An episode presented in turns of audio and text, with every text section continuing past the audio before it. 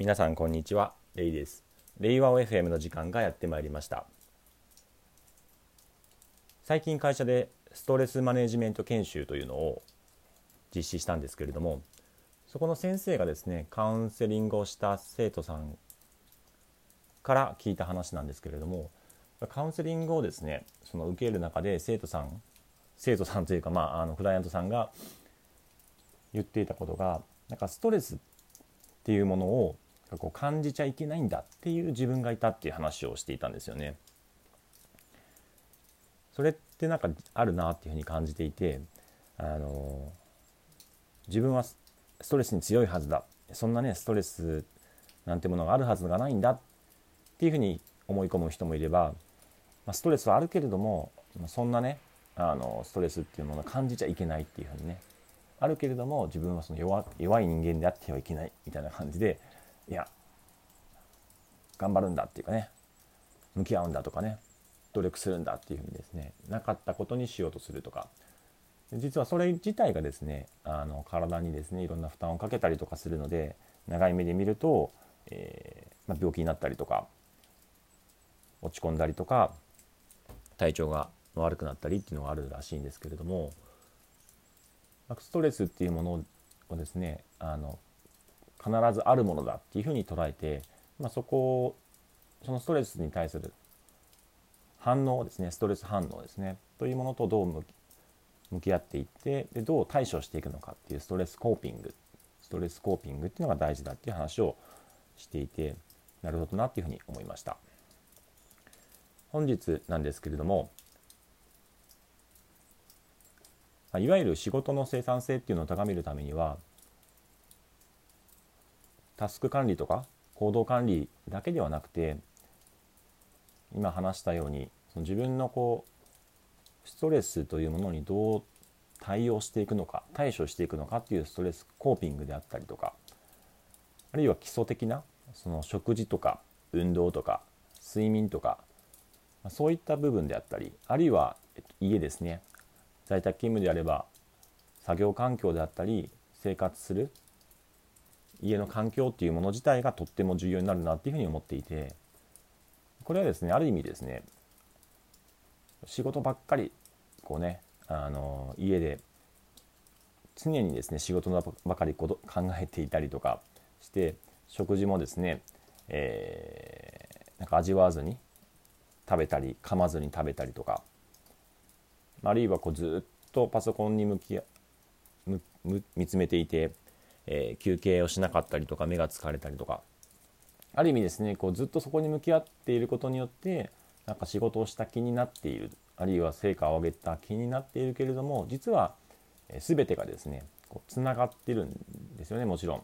睡眠も食事も運動も栄養も呼吸も休憩も。そういった部分っていうところをですねある意味ですねあのつながっているもの連携するものとして捉えて、まあ、考え方で言うと多能工っていう考え方がいいんじゃないかなと思ってます。あ、能力が多い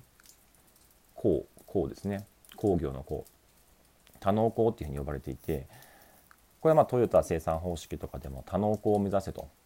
えー、あるいはフルフルスタックですね。いろんな技術を持ち合わせているえマルチタレントというかですね。多くの能力を持ちましょうと。そうすることによって、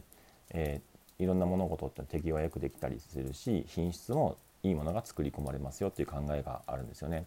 まあ、同じようにですね、えー、多能工っていう意味ではですね仕事の行動管理タスク管理だけではなくて極端に言うと片付けとか整理整頓とかそういったものも含めてですね自分がちょっと苦手だなと思うこともですね、まあ、自分ができなければもちろん誰かにですねお願いするっていうのでチームでやってもいいんですけれども、まあ、睡眠とか、えー、食事とか運動とか休憩とかストレスマネジメントっていうのは、まあ、自分でやっぱりやることなので自分もですねそういった能力をですね、えー、ちょっと身につけないとなちょっとまだ